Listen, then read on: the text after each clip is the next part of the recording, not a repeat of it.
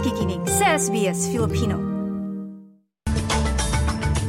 Sa ulo ng mga balita, Pope Francis na nawagan na tapusin na ang kaguluhan sa Gaza.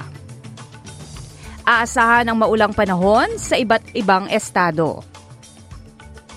At 72% ng mga Pinoy puno ng pag-asa para sa 2024 ayon sa survey. Yan ang mga mainit na balita sa oras na ito.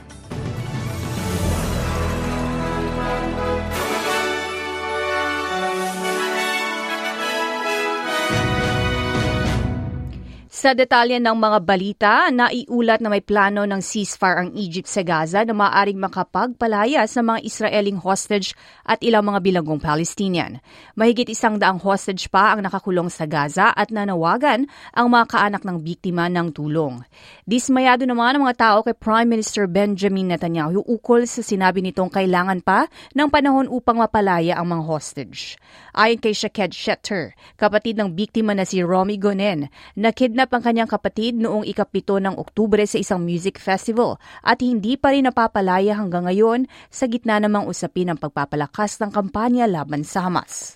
We need everyone to know that Romy and, and many more hostages are still had, held in Gaza.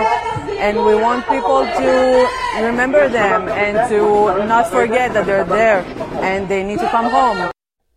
Sa ibang ulat, nanawagan si Pope Francis na tulukan na ang gera sa Gaza at palaya, palayain na ang mga hostage ng Hamas kabilang ang paghatid sana ng mas maraming tulong sa Gaza.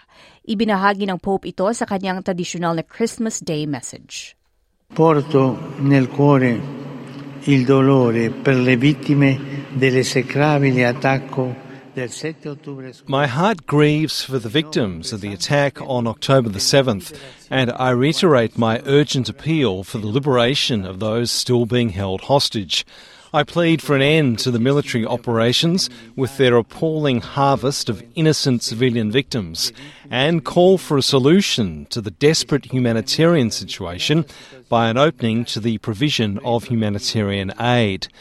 May there be an end to the fueling of violence and hatred, and may the Palestinian question come to be resolved through sincere and persevering dialogue between the parties, sustained by strong political will and the support of the international community. Dear brothers and sisters, let us pray for peace in Palestine and Israel. Sa ibang ulat naman, aasahang magpapatuloy ang bagyo sa New South Wales na maaring magdulot ng baha at mga danyo sa iba't iba't ibang bahagi ng estado. Asahan din ang maluwahang kondisyon ng panahon sa Queensland sa malaking bahagi ng estado, samantala sa Melbourne naman ay asahan din ang ulan ng 5 to 10 mm ngayong Boxing Day.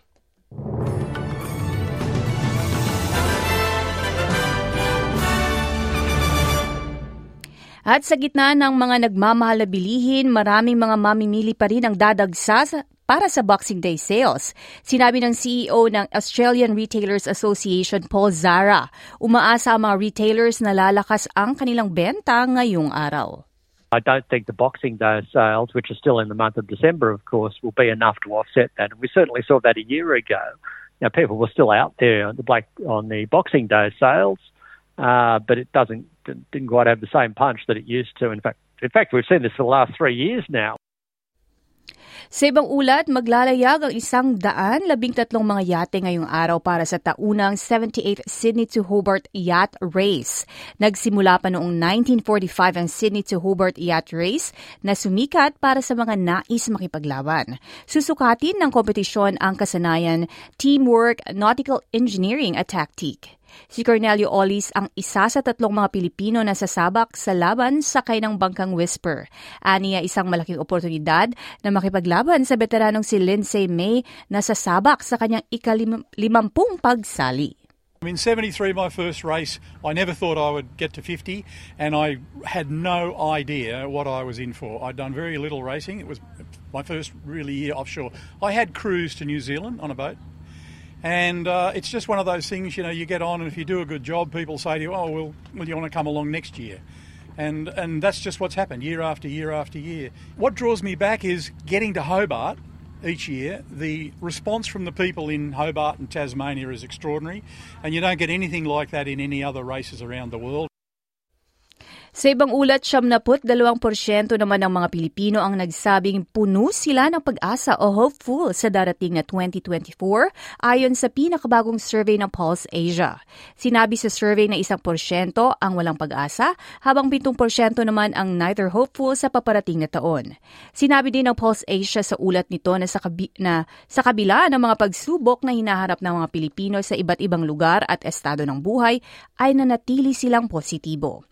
Ginawa ang survey sa gitna ng tumataas na tensyon sa pagitan ng Pilipinas at China, pagyanig ng lindol at pagbomba sa Marawi City at mga protesta.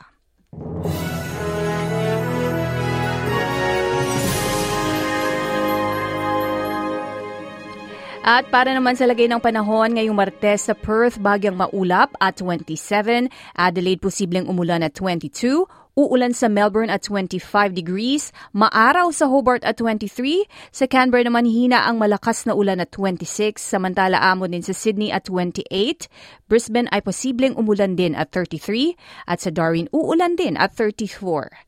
Yan ang mga mainit na balita sa oras na ito. Ako si Claudette Centeno.